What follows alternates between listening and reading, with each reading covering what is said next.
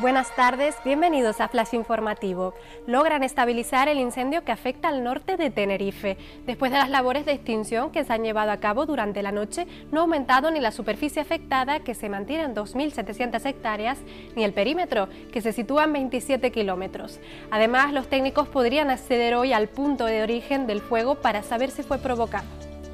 Canarias continúa este lunes en riesgo por altas temperaturas. En Lanzarote, Fuerteventura, La Palma, La Gomera y El Hierro y Tenerife se alcanzarán valores en torno a los 38 grados durante la jornada de hoy. Tónica general en el conjunto del país, ya que Murcia y Huelva estarán este lunes en riesgo extremo por temperaturas de hasta 45 grados.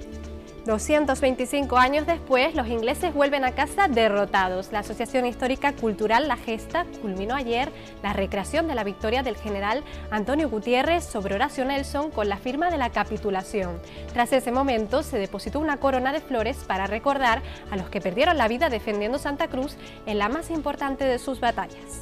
Los gomeros y los herreños son los más optimistas de Canarias. Esta es la conclusión a la que ha llegado una encuesta de la Universidad Nacional de Estudios a Distancia, que también ha revelado que los gran canarios son los que peor ven la situación económica y política en las islas y España. Más noticias en diariodeavisos.com.